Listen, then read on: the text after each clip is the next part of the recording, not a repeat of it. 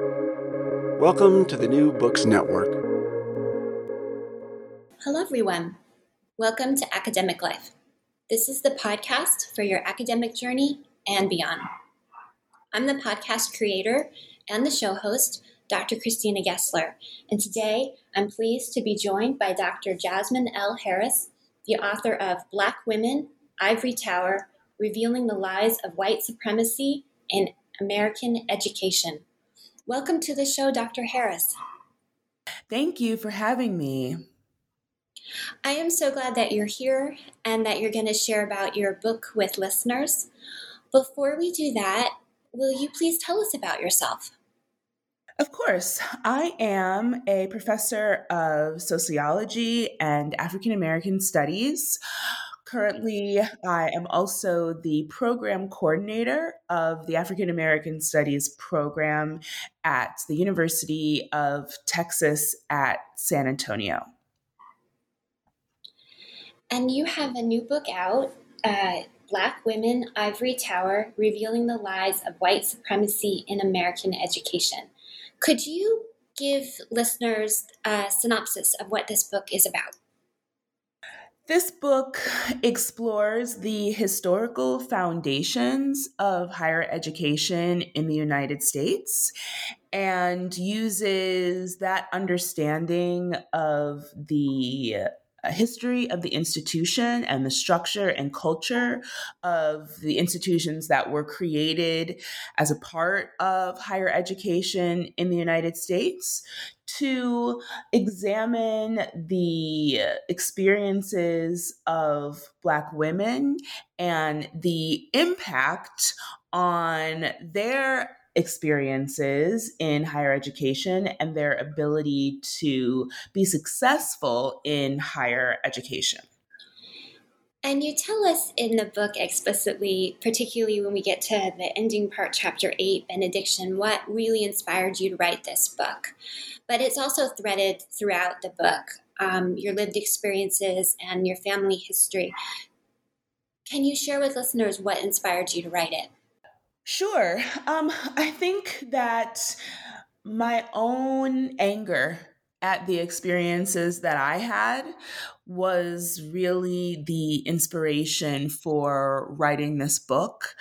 I often complained to my parents, my family, my husband about the experiences that I was having as a faculty member um, in higher education. And as I started to reflect on those experiences, I realized that they didn't just start when I became a professor, but in fact were embedded across all of my life um, and my experiences in school from a very young age. And it was that realization, you know, that came so late in life that made me angry and it made me want to be able to arm other Black women and girls at school with the information and the understandings that I didn't have so that they could better prepare themselves and arm themselves for what is really you know a battle for um, belonging uh, for voice in in higher education in particular but in education across the uh, American landscape um, in ways that that I didn't have and that I wasn't prepared to. The theme of wanting to belong, of belonging, is threaded throughout the book, uh, and the reality is also threaded throughout that why it is the way that it is becomes unpacked more and more as we go through the book. But you start us off with your arrival at Vassar. Um, you're a new student, you're finding out how the campus is laid out, you're on a tour with someone, and the person who's giving the tour starts talking about how they're a legacy admission.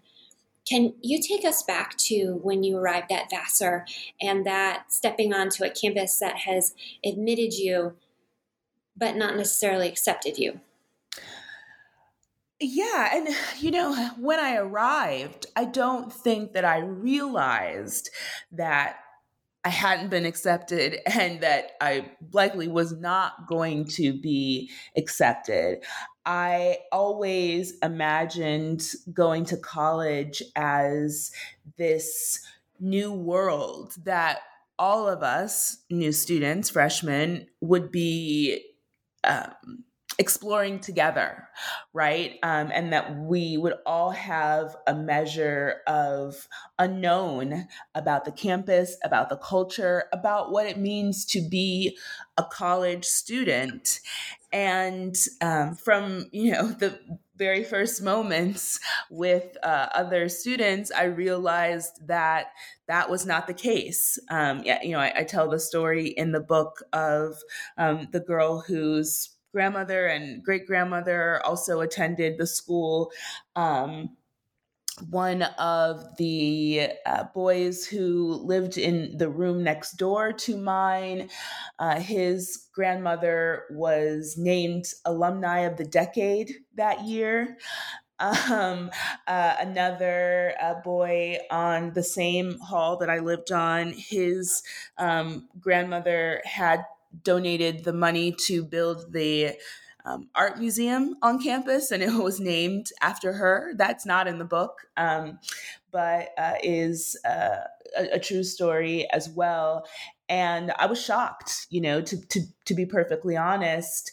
It never occurred to me that I was going to be going to this school with a bunch of people who already had deep, lasting ties to the institution, who had already been on campus many times, not just you know on campus visits but over the course of their lives with their family for special events and and things like that. And so um, you know, as I was traveling there, when I was on the plane, for example, I didn't think, you know, oh, this is going to be a place where I won't belong. And in fact, I was excited to you know embark on this new journey with a, a, bunch of other people who were also excited to embark on this new journey. And, what i what i found when i got there was um, a structure and a, and a culture that was already pre-made and prefabricated for certain students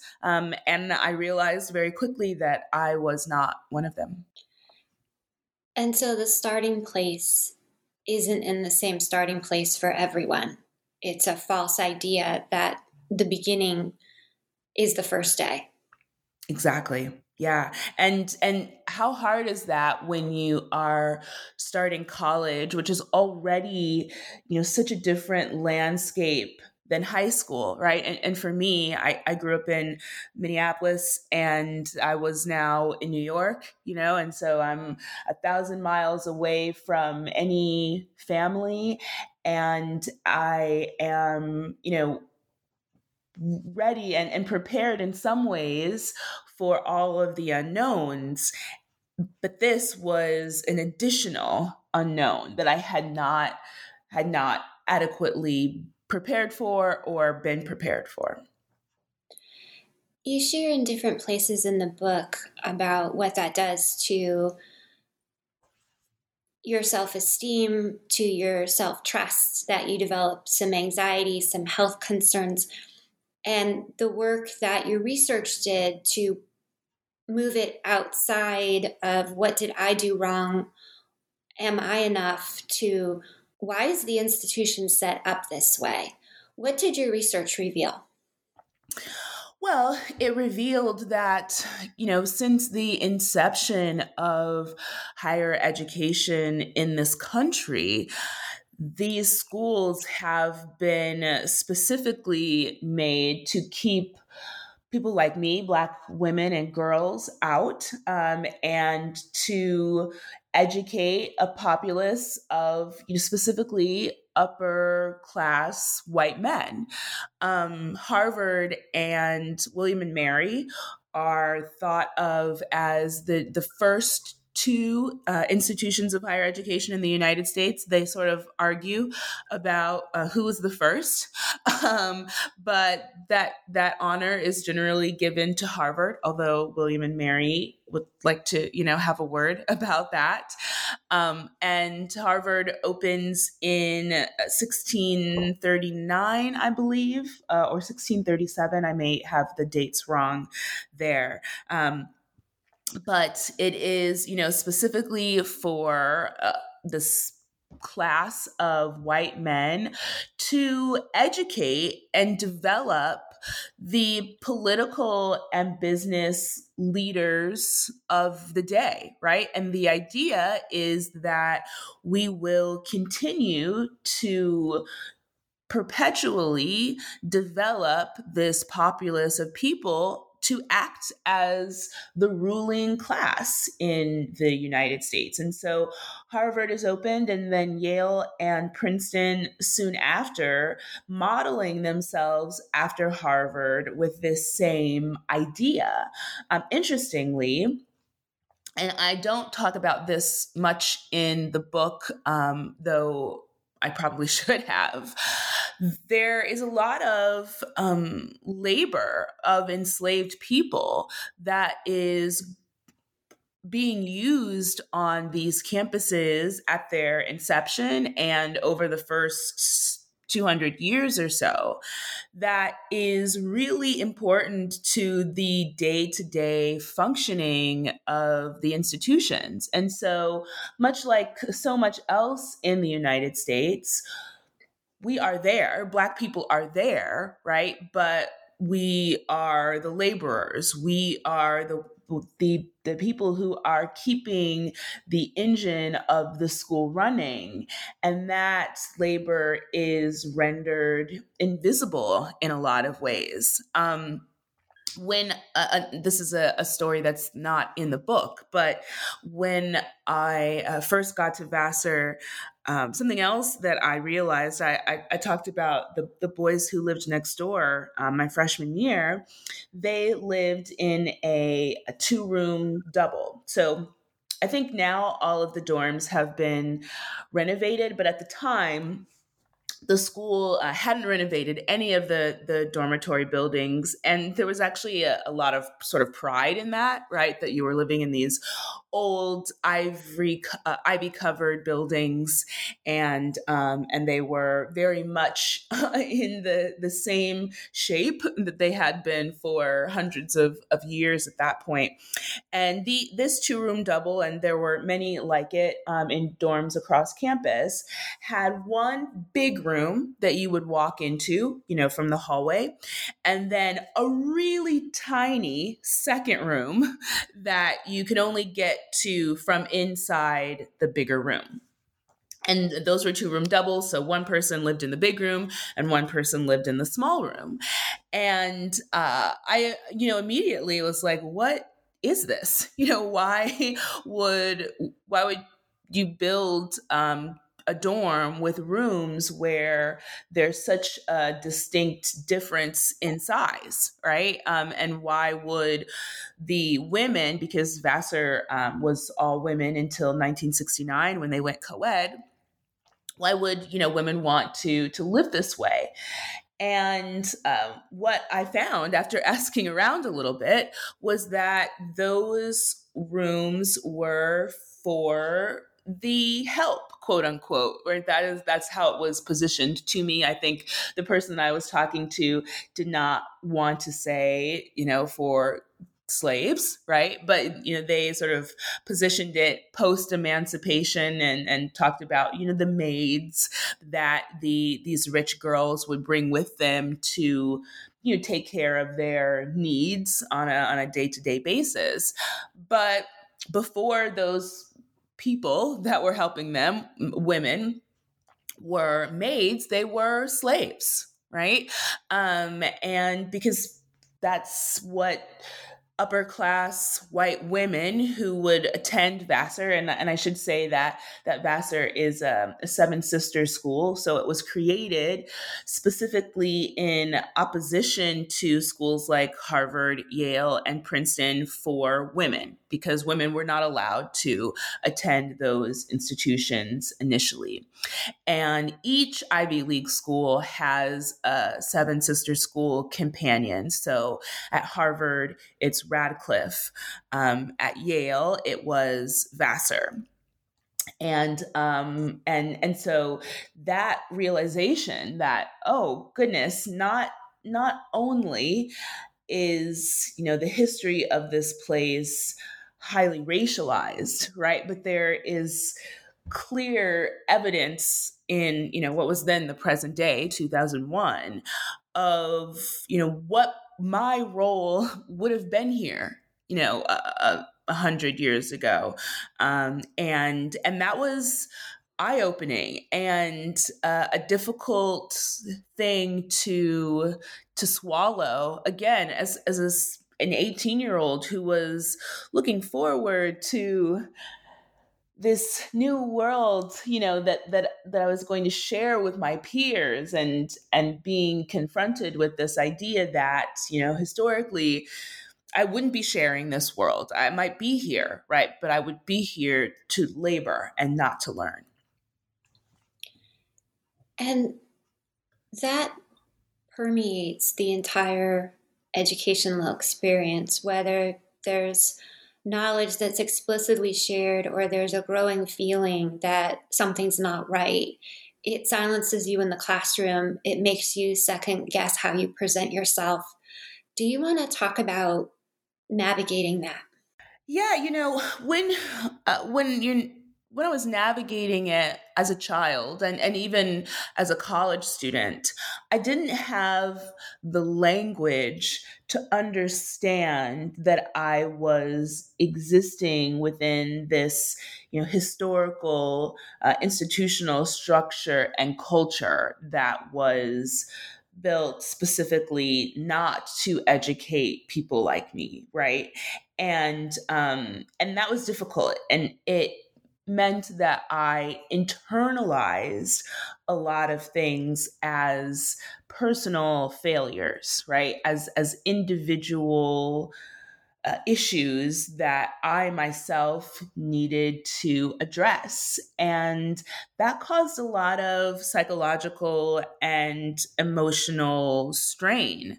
It wasn't until I um, was well into my doctoral program many years later when i you know started to read about institutional racism about the foundations of higher education that things started to click for me. Um, and and having that language and having um, the resources to, to to better understand what had happened to me, and in particular, um, reading about Zora Neale Hurston's time at Barnard. Barnard is the um, sister school, seven sister school companion to Columbia University. And um, Zora Neale Hurston, you know, famous uh, Black woman anthropologist in the Harlem Renaissance and she was a student at Howard, and with the help of um, a, you know rich white benefactor, which you would have to have had at that time as a as a black woman in the 1920s to be allowed um, admission to a Seven Sisters school like Barnard, um, she was able to transfer and she um, i remember reading um, some of her writing about that time where she talks about feeling like the sacred black cow um, that that is those are her words. And I, I, talk about this a little bit in the book um, and a sort of light went off you know all of a sudden it was like oh i went to a seven sister school. Oh i felt like this you know where folks were trying to um, you know, dress me up both literally and figuratively so that I might better fit within the system. recognizing that as is, I didn't fit there, right? And then if I was going to succeed, I, I needed to do more.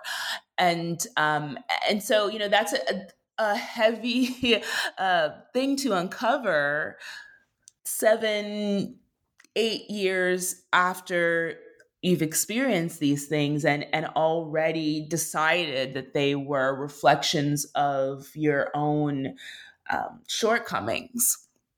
And so you know it was it was a really important time for me while i was in my doctoral program to to be able to read and and then you know later write and explore what it means to be a, a black woman a black woman in these spaces where um, we are historically you know not supposed to to be.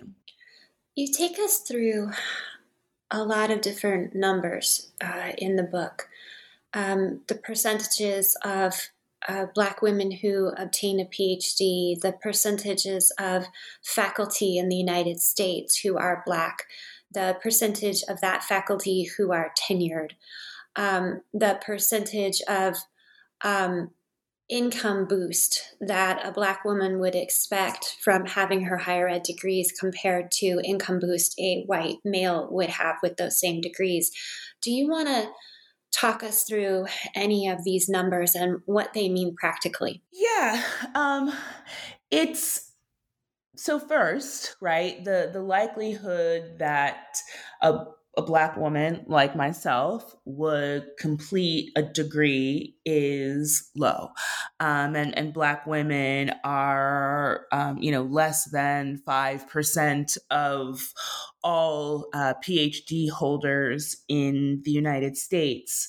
So that's the the first struggle right? Um, and then you know the ability to secure a tenure track job is uh, first difficult for everybody, especially in this labor market, right? Um, but for Black women, again, you know, less than 5% of all tenure track jobs are held by Black women.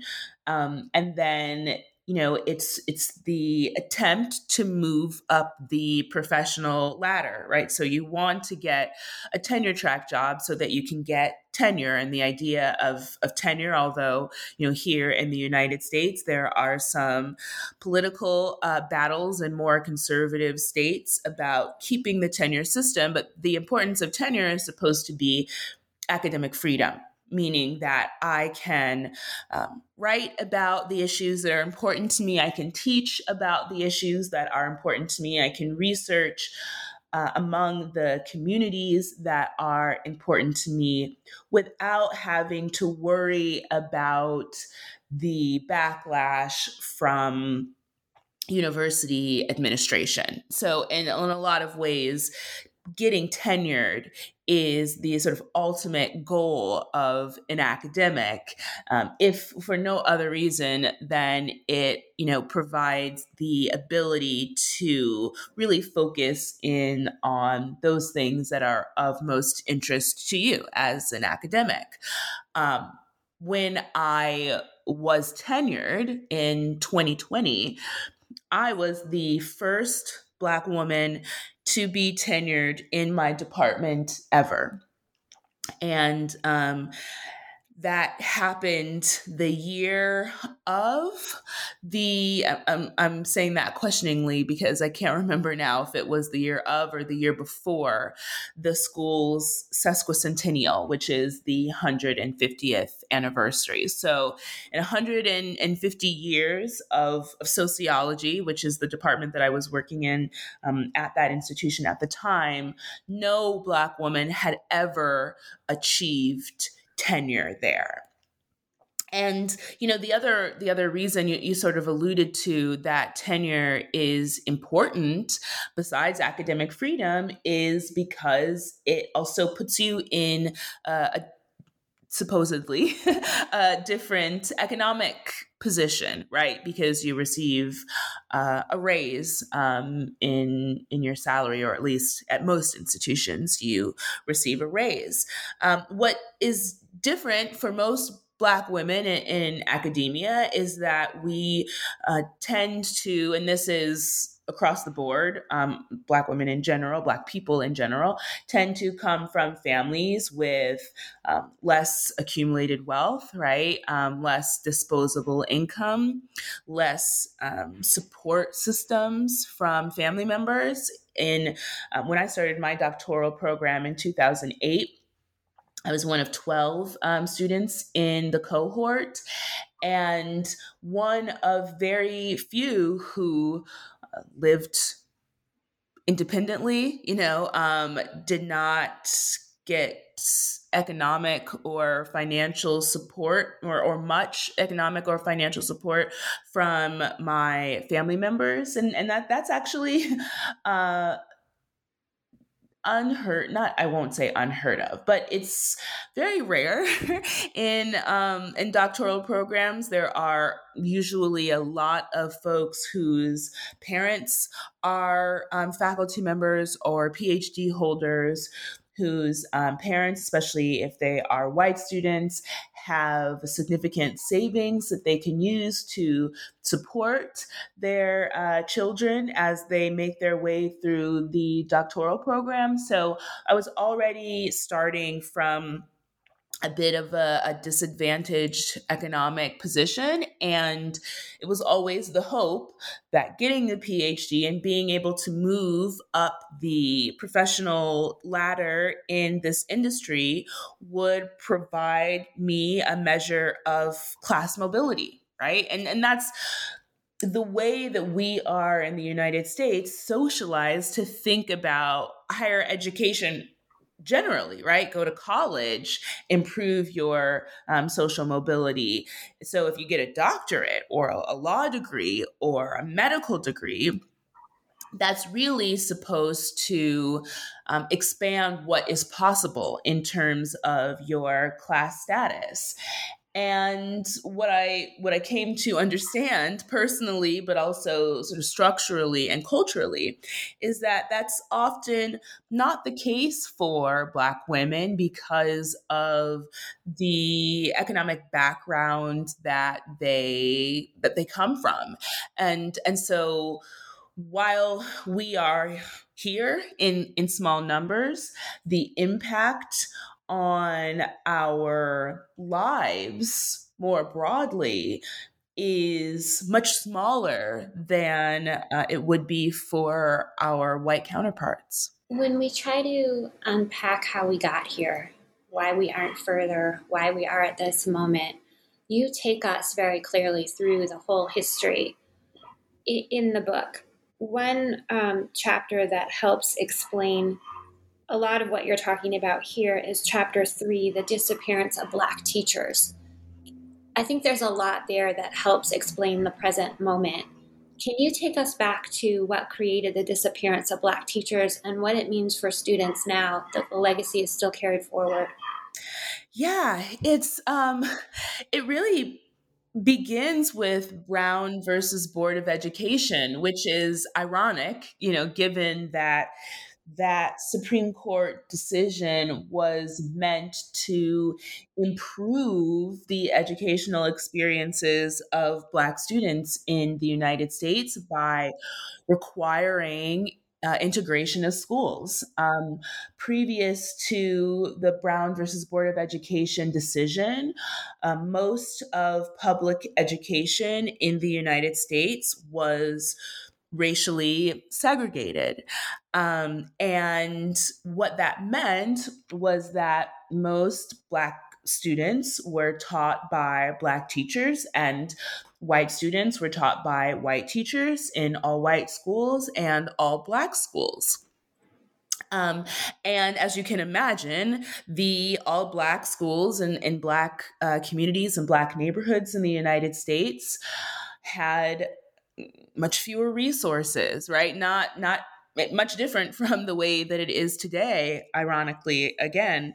And, um, you know, they were often using hand me down books and um, sort of doing collections within the community to ensure that students had the resources that they needed.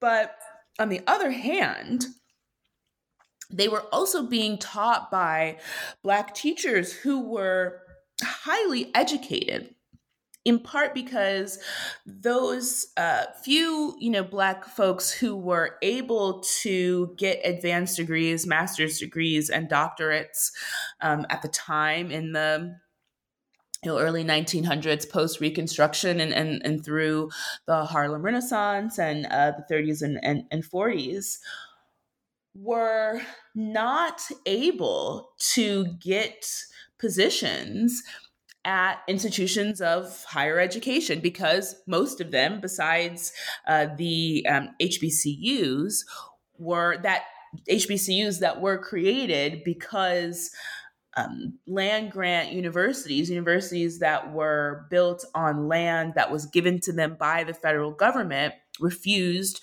to admit black students. Um, and it took you know a, a, bit of time for hbcus to be created and and uh, established as um, viable options for folks. And so you would have Black students, Black elementary school students, Black high school students being taught by um, doctors, right? Folks with, with PhDs, with MDs, um, with uh, master's degrees from the Teachers College at Columbia University, which is where my uh, great aunt Henrietta was educated. And uh, she and her husband ended up back in Malvern, Arkansas, where they were from, teaching at the local black high school because that was that was the only option.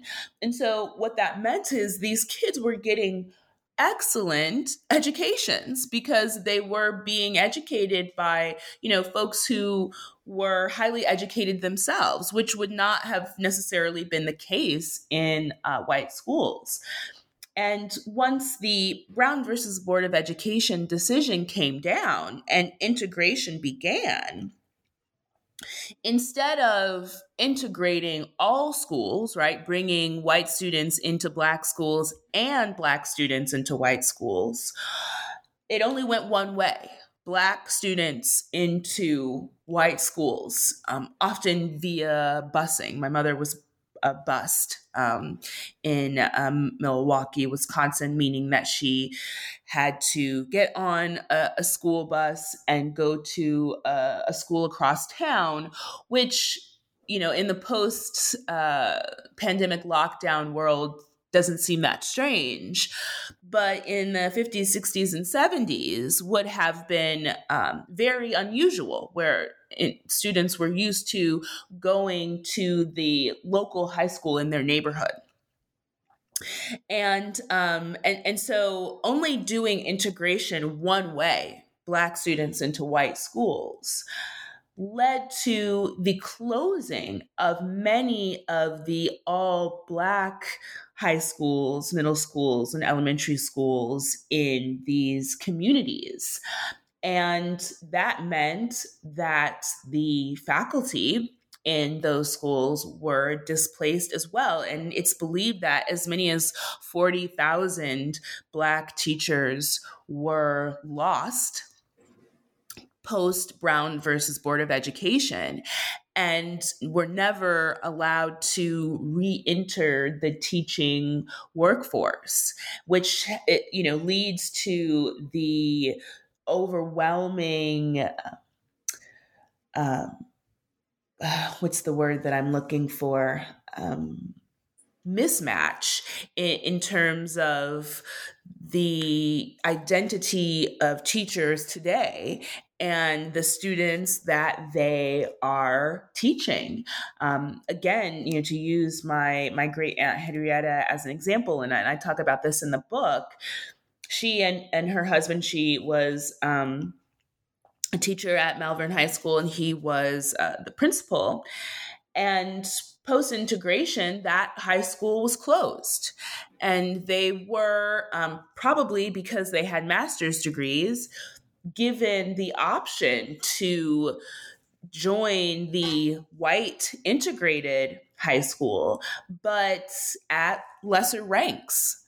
Um, and so, you know, they essentially took pay cuts and um, job demotions in order to teach at, at white schools. And so what that created is this culture of of of K through 12 education and, and also uh, higher education in the United States where Black students are likely to have been taught by white teachers almost exclusively. That was my experience. That is the experience of of many students today. We we actually did an event um, for the book last night where we had a panel of Black women students here at UTSA talk about their experiences and, and one of the things that they discussed was how many black teachers they've had over the course of their lives and the highest number was six.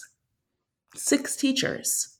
And these are college students some of them seniors in college who are you know getting ready to graduate. So over you know 20 years almost of, of educational experience including you know their college experience they've only been in in six classes in six rooms where they are being taught by someone who has a deep knowledge and understanding of their culture and the impact of their racial identities on their experiences. And that impacts how people learn. I, I didn't realize that, you know, when I was a student, that that was affecting how I learned. It affected how I was seen um, in the classroom, in the school more broadly. It impacted how I was disciplined. You know, I was an A student who was always in detention, who was, um,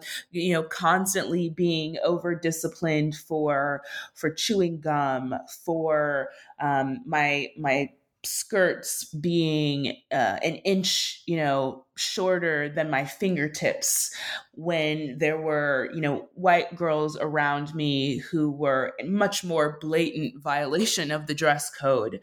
Um, and and I, I, used to think, you know, well, I may be smart, but maybe I'm just bad. you know, like maybe I'm just a troublemaker.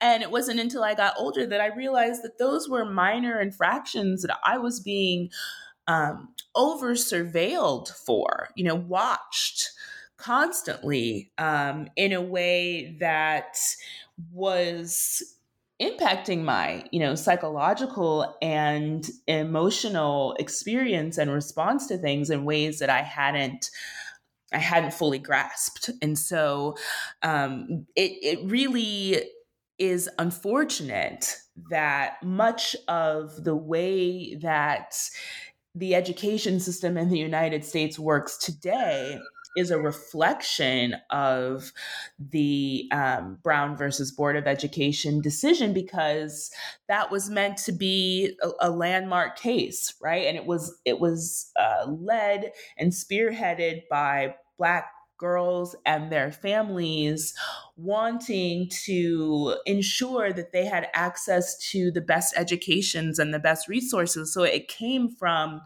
a positive place, but it ended up having very negative consequences. In the book, you take us to uh, a moment where you're with your guidance counselor.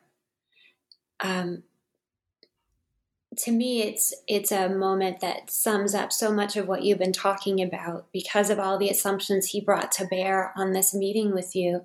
If you had not had the relationship that you had with your mother to go and talk with her, he would have really impacted what you envisioned for yourself in where to apply to school.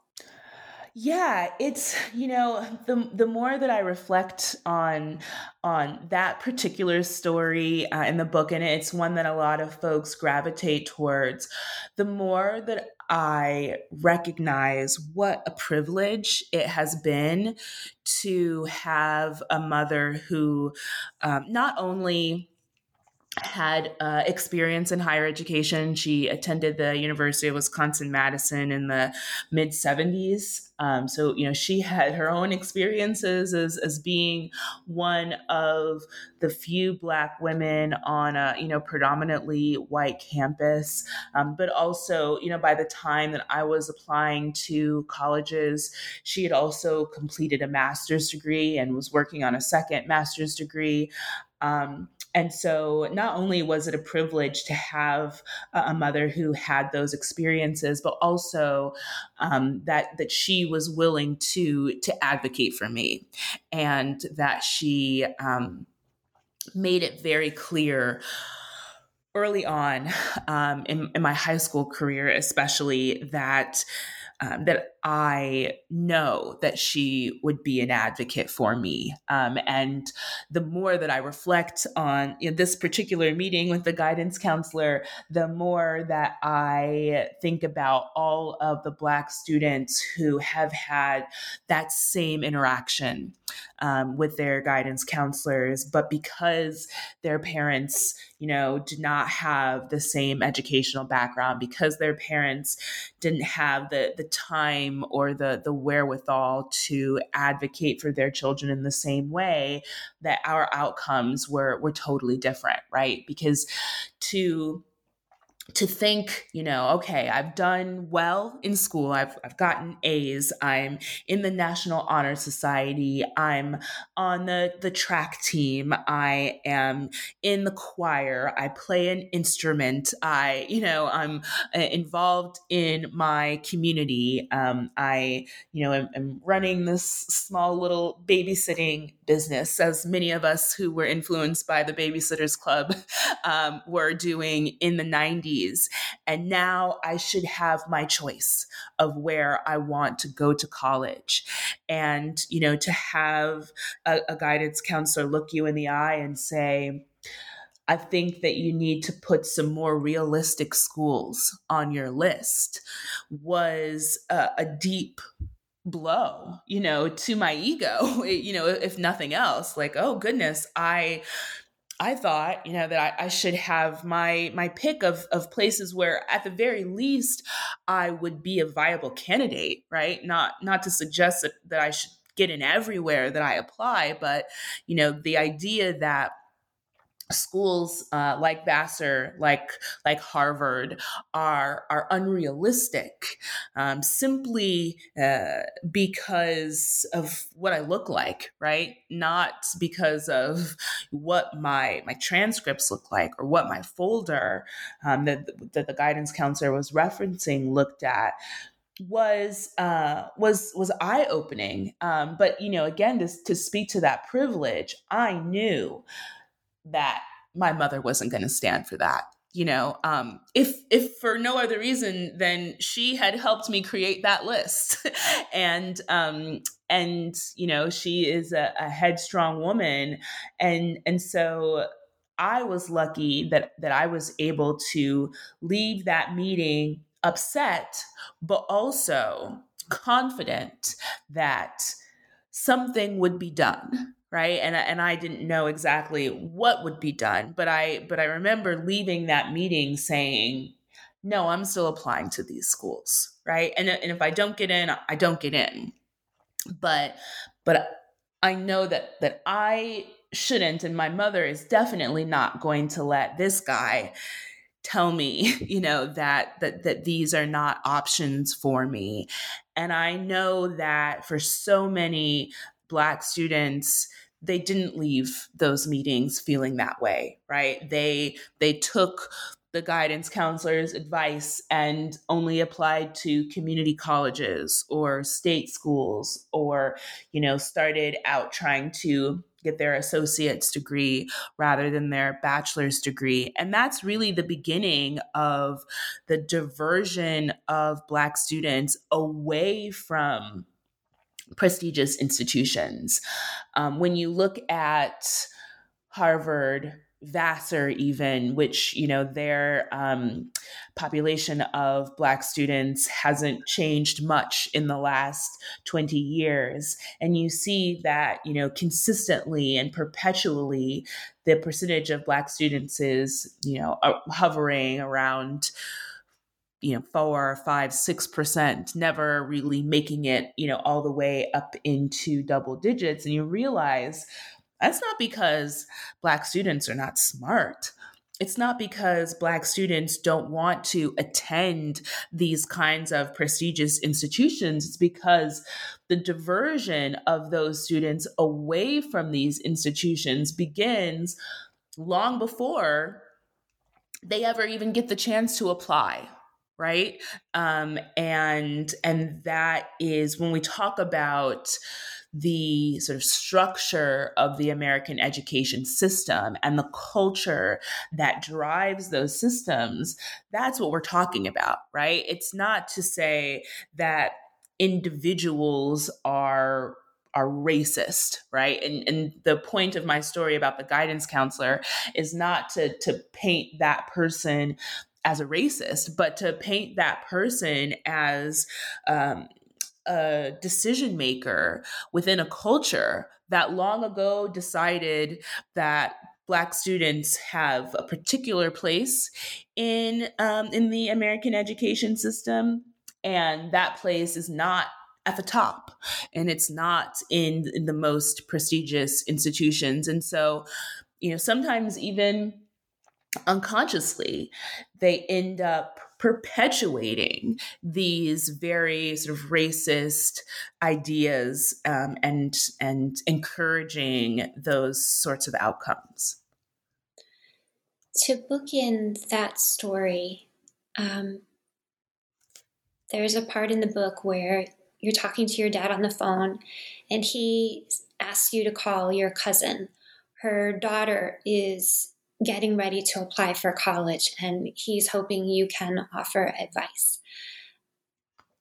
A lot of um, listeners won't have a cousin or neighbor with the resources to just call someone, which is part of why you wrote the book for so many people to see themselves, to know why the institutions function the way they do, and to know it's not them.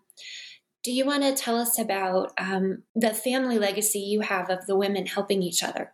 Yeah, you know, one of the the interesting things about the process of writing this book was uncovering all of these stories and and sort of thinking about how we might have better helped each other, um, you know, generation to generation, if we had been more comfortable and more sort of informed about the institutionalized nature of what we were experiencing.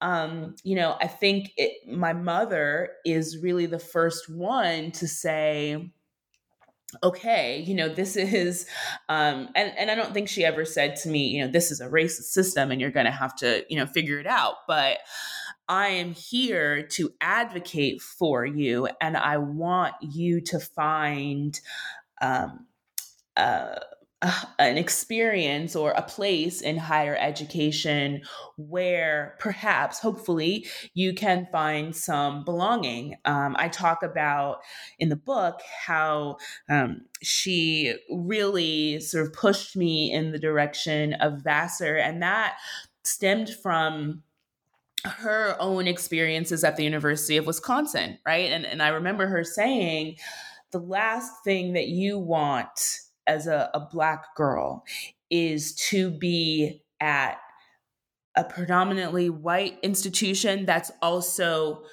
enormous, right? That has tens of thousands of students because if there's anywhere where they can ignore you, it is there. And so I, I, want for you to go to a school where, at the very least, it's small enough that you can attempt to assert yourself and your needs and um, and be more uh, directive about your learning.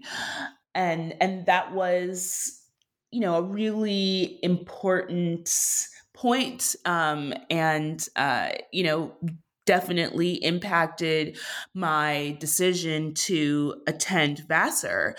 Um, I think, unfortunately, for a long time, because of the experiences that, that I was having there, that I felt unprepared or unable to offer that same support to my family members. You know, I remember being a college student. This is this is not in the book, but and you know, my my uncles or my aunts would call and say, you know, can you can you call your cousin, you know, and and talk to them about the experience that you're having at Vassar and you know encourage them to go to college and at the time I couldn't you know uh, because I was dealing with with so much negativity um, and trauma and and violence you know both symbolic and, and and physical violence on these campuses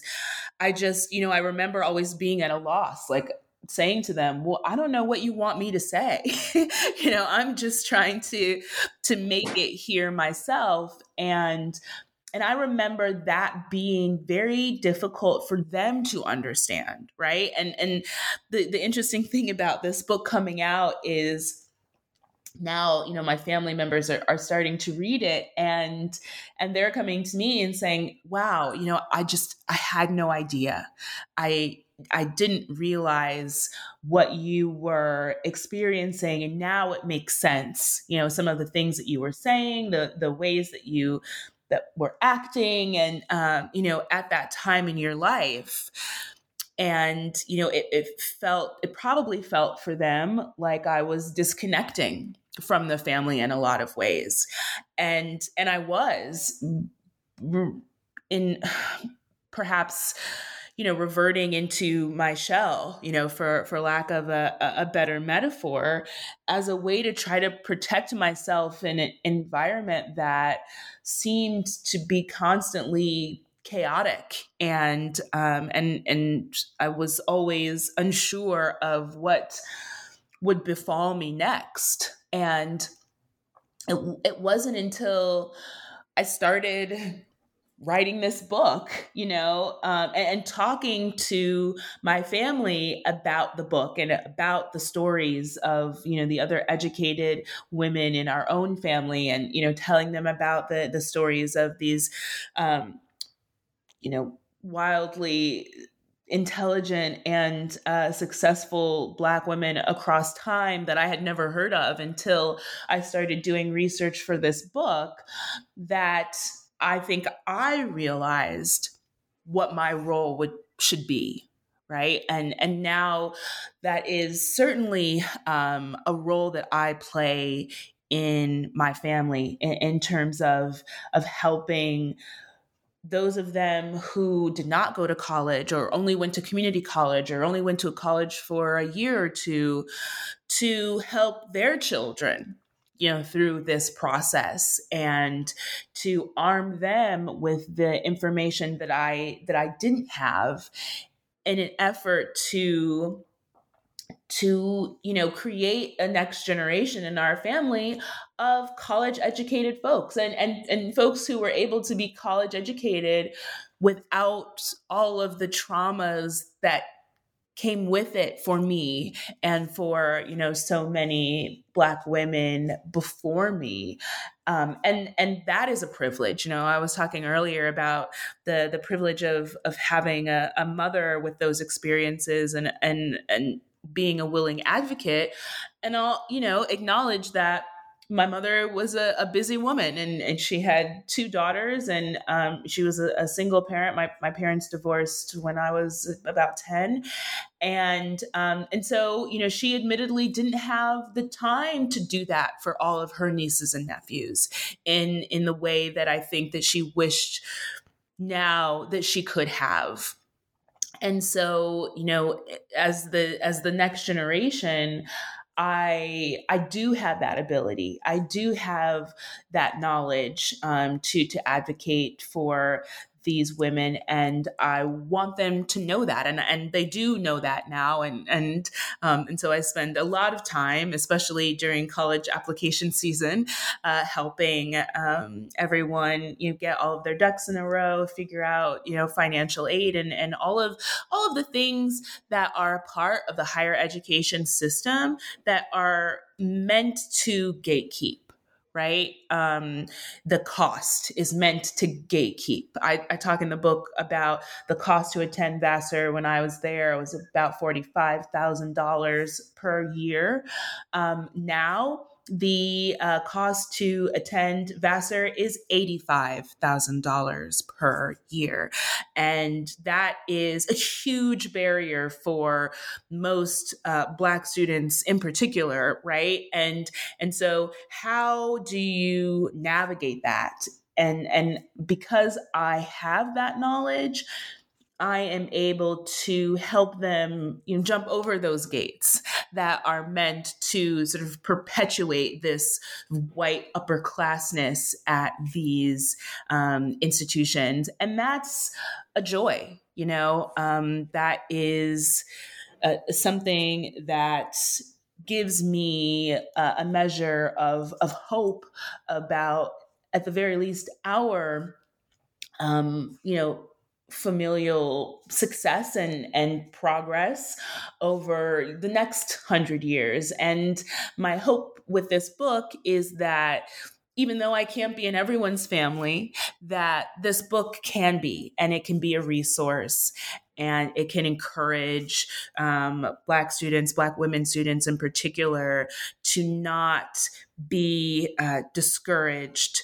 by these gates that are that are meant to keep us out, and instead give us the tools to figure out our way in. Thank you so much for being here today, Dr. Jasmine L. Harris, and sharing with us from your book, Black Women, Ivory Tower Revealing the Lies of White Supremacy in American Education. You've been listening to Academic Life. I hope you will please join us again.